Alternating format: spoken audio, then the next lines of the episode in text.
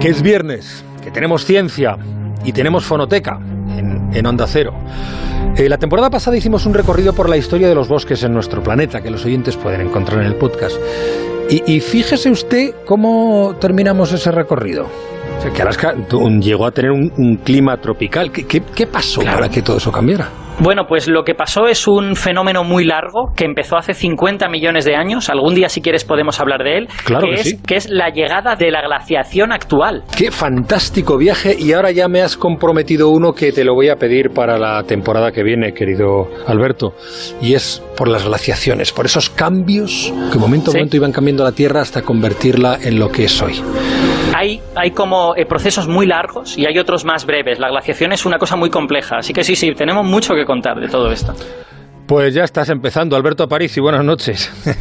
Hola Juanra, buenas noches. Hablaste de glaciación actual, pero ahora mismo no hay una glaciación. ¿No? Quiero decir, las temperaturas mm. son cálidas en casi todo el planeta, salvo en Soria. Eh, bueno, Juanra, es que eso depende de con qué lo compares, ¿no? Eh, claro, nosotros hemos vivido siempre en este mundo en el que, bueno, pues en España en concreto, pues hace unas temperaturas cálidas habitualmente, en invierno hace un poco de fresco y tal, pero eh, piensa que ahora tenemos casquetes de hielo tanto en el Polo Norte como en el Polo Sur.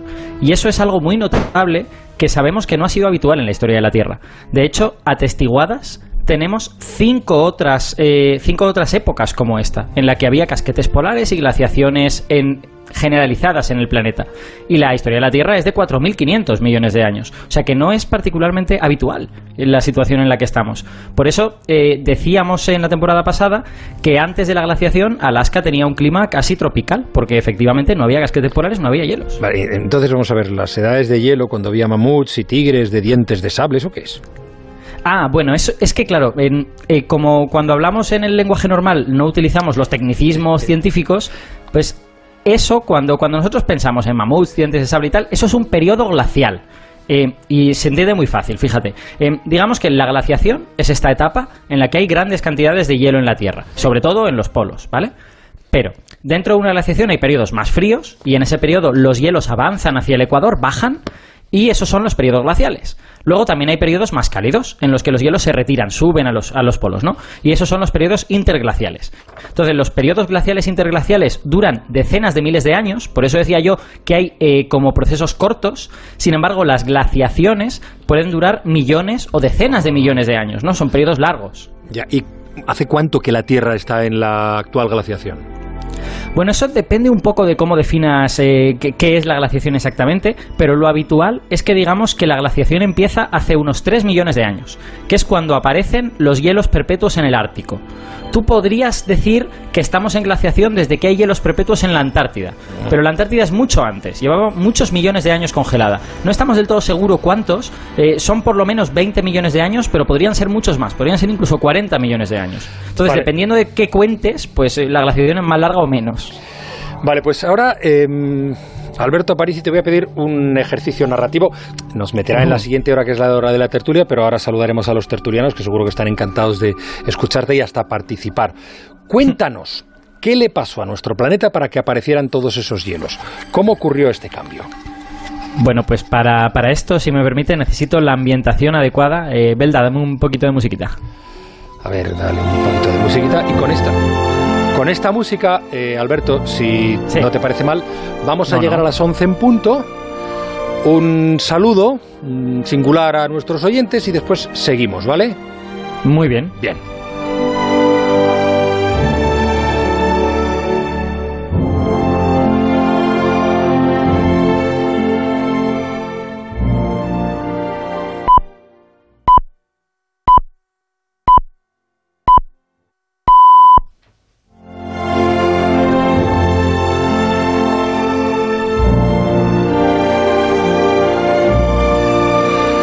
Estamos en la brújula de Onda Cero. Parte de nuestros oyentes, los de Cataluña, se incorporaron a la sintonía y estamos con esta música entrando en la ciencia, en la ambientación que había pedido a Parisi para hablar de glaciaciones. Y aquí voy a saludar eh, a Karina Sainborgo. Hola Karina, buenas noches. Buenas noches a Parisi. y yo, eh, yo te saludo yo. Por supuesto. Buenas noches. Pero te he dicho a usted primero, señor director. Es que no te había escuchado y no te hemos escuchado. John Buenas Muller. noches, Juanra. Qué querida. ¿Qué tal? Buenas noches. Buenas noches. Buenas noches a Parisi. Vale. Buenas eh, noches. Buenas noches, Karina.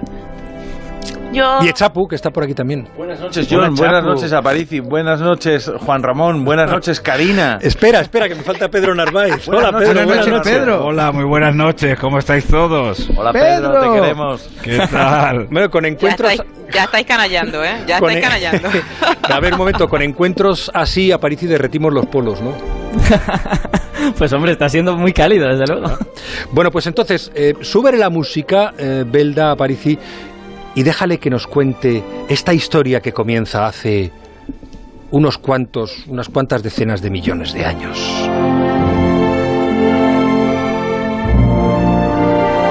Pues esto empieza hace 55 millones de años. Eso es mucho tiempo. Lo- Los dinosaurios se habían extinguido hace dos días, casi, como quien dice. Y la Tierra estaba todavía muy cálida, igual que en la época de los dinosaurios. De hecho, ya lo contamos en nuestra historia de los bosques. Hay bosques que, que se extienden del polo al polo. Hay en Europa y en Norteamérica, en Estados Unidos, hay selvas húmedas. O sea, en Europa tenemos el mismo ecosistema que ahora encontraríamos en Nigeria, digamos, ¿no? Eh, y al norte de eso, donde los inviernos son más largos, no son fríos, pero son largos, hay y son oscuros, hay bosques de hoja caduca y hay coníferas. Bueno, los continentes en esta época ya se parecen a lo que conocemos hoy, pero todavía hay diferencias importantes. Una muy gorda, por ejemplo, Sudamérica es un gran continente isla, es una especie como de Australia, un poco más grande que Australia. Eh, aunque está separado de la Antártida por un estrecho relativamente somero. Hay mar, pero es mar somero. Y, importante para lo que queremos contar, la Antártida todavía está pegada a Australia. Están pegadas con Australia un poquito en el norte y la Antártida proyectándose hacia el polo sur. Y, y la Antártida también tenía bosques, claro. Desde luego que tenía bosques. No, esos no eran bosques tropicales, pero casi eran bosques tropicales. Piensa que, a pesar de que la temperatura era alta, seguía habiendo un invierno de cinco meses. O sea que son unos ecosistemas un poco curiosos, ¿no? Bueno, y buena parte de la culpa de esta temperatura más cálida en la Antártida la tienen las corrientes marinas, que se dedican a traer calor desde el Ecuador. El sol calienta el mar en el Ecuador y esas corrientes bajan hasta los polos, bajan a las costas de la Antártida y allí calientan estas costas y eso es un poco parecido a lo que a día de hoy ocurre en Islandia. Islandia es un país que debería ser mucho más frío por el lugar en el que está, pero le calientan las aguas que suben del Caribe, que suben calientes de allí. Bueno, pues todo esto que estamos contando ahora está a punto de cambiar. Porque hace 40 millones de años Australia y la Antártida se separan. Hay un crack, hay un rift ahí y la Austra- Australia migra hacia el norte, mientras que la Antártida se va hacia el sur, se va cada, cada vez más centrada en el polo sur. Sí, pero siguen llegándole las corrientes cálidas de Ecuador, ¿no? Le llegan, pero lo que pasa es que esta separación va a tener una consecuencia muy importante, que es que ya no son tan cálidas. Eh, para que lo entiendas, fíjate, lo, te das de imaginar que la Antártida es prácticamente un continente que cuelga de Sudamérica. Tiene Sudamérica y la Antártida separada de Sudamérica por ese pequeño estrecho. Entonces las corrientes bajan hacia el sur por las costas de Sudamérica y empiezan a rodear las costas de la Antártida. Y ahí se enfrían, claro. Antes, cuando la Antártida estaba pegada a Australia, se encontraban con Australia y volvían a subir hacia el norte, donde se volvían a calentar. Pero ahora no.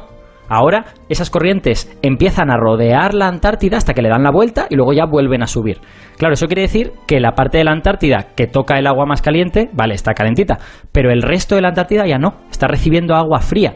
Entonces creemos que en este momento es esa parte de la Antártida que estaba más lejos de las corrientes cálidas la que empieza a congelarse. Aparecen los primeros hielos. Y los primeros hielos son extensivos en esa Sí. parte. Lo que pasa es que hay otra parte que todavía no. Aún le queda un detallito que va a ser el golpe de gracia a los pobres ecosistemas antárticos. ¿Y cuál es, cuál es ese detalle? Pues lo único que falta para que el mapa se parezca a la actualidad, que es la separación de Sudamérica, ¿no? Ese estrecho, ese estrecho que mantenía unida a la Antártida, pues se ensanchó. No solo se ensanchó, sino que se hizo mucho más profundo. Y cuando se hizo suficientemente profundo, las corrientes cálidas dejaron de llegar hasta la Antártida. Y eso fue, digamos, la- la- el último clavo en el, ataúd de la Antártida, ¿no? Eh, al contrario de bajar las corrientes, pues lo que realmente ocurrió es que la Antártida se convirtió en una isla y las corrientes lo único que hacían era darle vueltas. De hecho, a día de hoy seguimos así. Hay una corriente eh, circumantártica que le da vueltas. Entonces, eso es agua fría dando vueltas a un continente que está ya medio helado y que además bloquea la llegada de aguas calientes de, de las regiones ecuatoriales. Entonces, una vez se ha establecido esta dinámica, ya no hay nada que hacer. En ese momento la Antártida no hace más que empezar a enfriarse, seguir enfriarse, acumular hielo, acumular más hielo y se convierte en lo que soy, pues este continente cubierto por dos kilómetros o tres kilómetros de hielo. Y arriba en el Ártico, ¿cómo se formaron los hielos? Eh, bueno, esa, es- esa pregunta es difícil de responder. ¿eh? Hay mucha controversia en la, en la comunidad, pero parece que también tuvo que ver con movimientos de los continentes. Piensa que el Ártico es un lugar muy especial porque en el Ártico no hay continente, como en la Antártida. En el Ártico lo que hay es océano, pero es un océano que está casi cerrado. Es un océano que está encajonado entre Norteamérica y, y Asia, ¿no? Entonces es un- muy distinta la, la situación. Eh, lo que sucede es que hemos observado que la formación de los hielos del Ártico coincide casi exactamente, es que es prácticamente matemático, con la formación del istmo de Panamá, es decir, con la unión entre Sudamérica y Centroamérica. Y esa unión es muy importante porque antes esa unión el Atlántico y el Pacífico estaban conectados y compartían agua, compartían calor. Si en, si en el Atlántico había mucha evaporación y había mucha sal, parte de esa sal se iba al Pacífico, ¿no? En el momento en que se cierra el istmo de Panamá, eso ya no puede pasar, ¿no? Entonces, ese agua que antes se iba al Pacífico, ahora pasa a migrar al norte, migra hacia el Ártico. Y el Ártico, que era un mar encajonado, pero era un mar donde no llovía mucho, porque no tenía mucha evaporación, es un mar donde el sol pega muy de, muy de canto, eh, de repente tiene una inyección de humedad con ese agua caliente que está viniendo desde, desde el Atlántico, ¿no? Y esa inyección de humedad hace que además de tener poca iluminación, pues empiece a nevar, a nevar, a nevar y a nevar un montón. Y creemos que esta dinámica fue la que terminó formando los hielos del Ártico, estas nevadas provocadas por las corrientes que hoy en día siguen subiendo. Son las mismas corrientes que calientan Islandia. O sea, realmente ya hemos llegado al mundo de la actualidad. Esto es el mundo hace 3 millones de años y ya se parece muchísimo al que conocemos a día de hoy. Eh, qué interesante. Eh, eh, John, Karina, Pedro, eh, Chapo, no sé si queréis hacerle alguna pregunta a este hombre que ahí me ha dejado, como siempre, mudo de admiración. Nada, claro, vosotros igual. No, por un momento, mudos. perdón un momento, que no me hagáis utilizar todavía a Úrsula. Yo no puedo decir No, nada. perdona, la Me primera que ha quitado hablado todo de era la Karina. Karina. No, lo que resulta curioso es que la lectura que da, eh, oye, yo no tengo ni cinco segundos. No, eh, no, no, no, no, Lo no, que, no, lo que, lo que, Perdóname, porque se me ha, me ha No, no, salido. para el- nada. lo he hecho mirando a Chapu, que quería hablar. Lo que Dale. resulta curioso a París es que pone en orden un discurso que, eh, debido a la preocupación que nos causaba el cambio climático, de pronto se nos, e- se nos echó encima, ¿no? Pero realmente a París y todo, todo este proceso eh, de, de, de- del- de los cambios viene siendo, viene, hay como 20 años, ¿verdad? Desde los gases de efecto invernadero, ¿no? Bueno, más de Digo, 20 en la diría- conciencia, en la conciencia, en la conciencia, mm, entiéndeme, opinión pública, divulgación. Sí, exacto. Pero de todas maneras, ten en cuenta que estamos hablando de cosas muy distintas. O sea, lo que hemos contado hoy son procesos muy lentos que tienen que ver con movimiento de continentes, mientras que cuando hablamos de cambio climático estamos hablando de procesos mucho más rápidos. ¿no? Bueno, en particular la- la- el aumento de la temperatura en las últimas décadas es, es un es un rango de tiempos que no es típico de, de los procesos climáticos, que son mucho más rápidos. O sea que claramente estamos como viendo cosas distintas, ¿no? En un lugar y en otro. Y sin embargo, que es un fin de ciclo, es un, es un episodio aislado, porque las descripciones que tú haces, eh, evidentemente piensa que yo soy un ser completamente eh, neófito y que no conozco en absoluto nada de ciencia ni de divulgación. Y como yo creo que una buena parte de los ciudadanos y de los oyentes, ¿hay algún, pueden, pueden coincidir eh, una fase de estos procesos con, con la acción humana o con el, con el impacto ambiental? O sea, no, no sé si lo que quieres decir es si podemos, digamos, estar confundiendo la acción humana con otro tipo de procesos que sean más naturales. O Eh, acelerando estos procesos por la acción Exactamente. humana. Mm, bueno, a día de hoy ya hay evidencias suficientes para pensar que lo que estamos viendo se debe en gran parte a la acción humana. Y sobre todo, el- la razón principal es la rapidez de estos cambios, ¿no? O sea, si, si vosotros miráis los registros de temperatura de los últimos 2000 años, no digo, no digo más tiempo, digo desde, desde la época de los romanos, pues lo que veis es que hay cambios que duran del orden de centenares de años, ¿no? Y son cambios muy pequeñitos, son cambios pues a lo mejor que sube la temperatura 0,5 grados la temperatura media de la Tierra y eso ya es una subida muy grande. Y sin embargo, hoy en día estamos hablando de una subida de grado y medio en solo unas décadas. Entonces, el hecho de estar viendo que es mucho más rápido y mucho más acusado, eh, a los científicos nos sugiere que estamos en un régimen distinto, que no es un régimen natural como el que habíamos visto en los últimos 2000 años, sino un régimen diferente. Qué interesante. Aparici, gracias.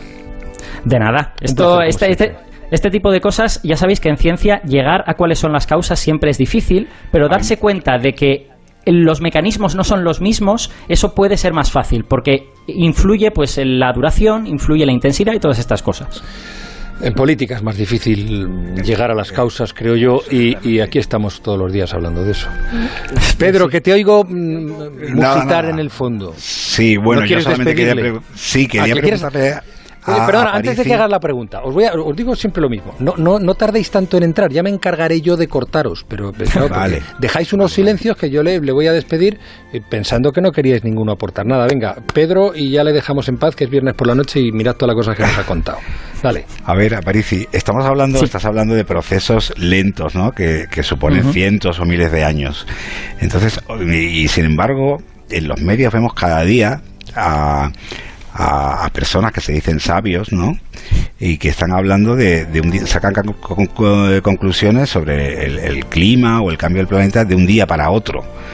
Eh, ¿Cómo es posible esto? Quiero decir que hay una gran, una gran contradicción o un gran contraste entre, entre lo que habla eh, un científico como tú o lo que pueden hablar otros eh, eh, otras personas, ¿no? Que simplemente dicen que están en contra del cambio climático y tal, pero que a lo mejor no se sustentan en bases eh, teóricas eh, realmente importantes, ¿no? Bueno, yo creo que ahí hay dos cosas. La primera es que efectivamente hay gente que no termina de entender muy bien cuáles son los tiempos involucrados en esto y, eso es algo que viene sucediendo desde hace décadas. Yo, eh, discutiendo con gente por internet, con gente que no se creía el cambio climático, pues eh, me enseñaron noticias de, de los años, principios de los años 90, que decían que la situación en 2020 iba a ser mucho más grave de lo que es ahora. Y esas noticias eran noticias de personas que no habían entendido bien los datos. Y cogían datos de- del año 2100 o 2200, predicciones para ese año, y las colocaban en 2020. Entonces, a veces hay un poco de confusión de cómo de rápidos van a ser los datos, pero los cambios. Pero luego hay otra cosa que también es importante, que es que eh, en, el, en, el, en la dinámica del clima hay lo que se llama umbrales. Es decir, hay lugares que si los traspasas es muy difícil volver a la situación de antes. Entonces, ahora mismo sí que estamos en situación de traspasar alguno de esos umbrales. El umbral más famoso en los años 20 es el umbral de Groenlandia.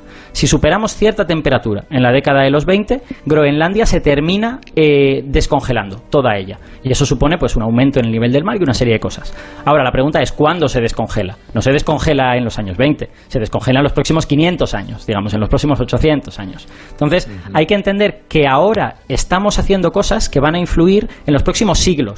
Y eso a veces no se dice claramente. Y se dice como que va a suceder dentro de 30 años. No, va a suceder dentro de 500, pero la decisión la tenemos que tomar ahora.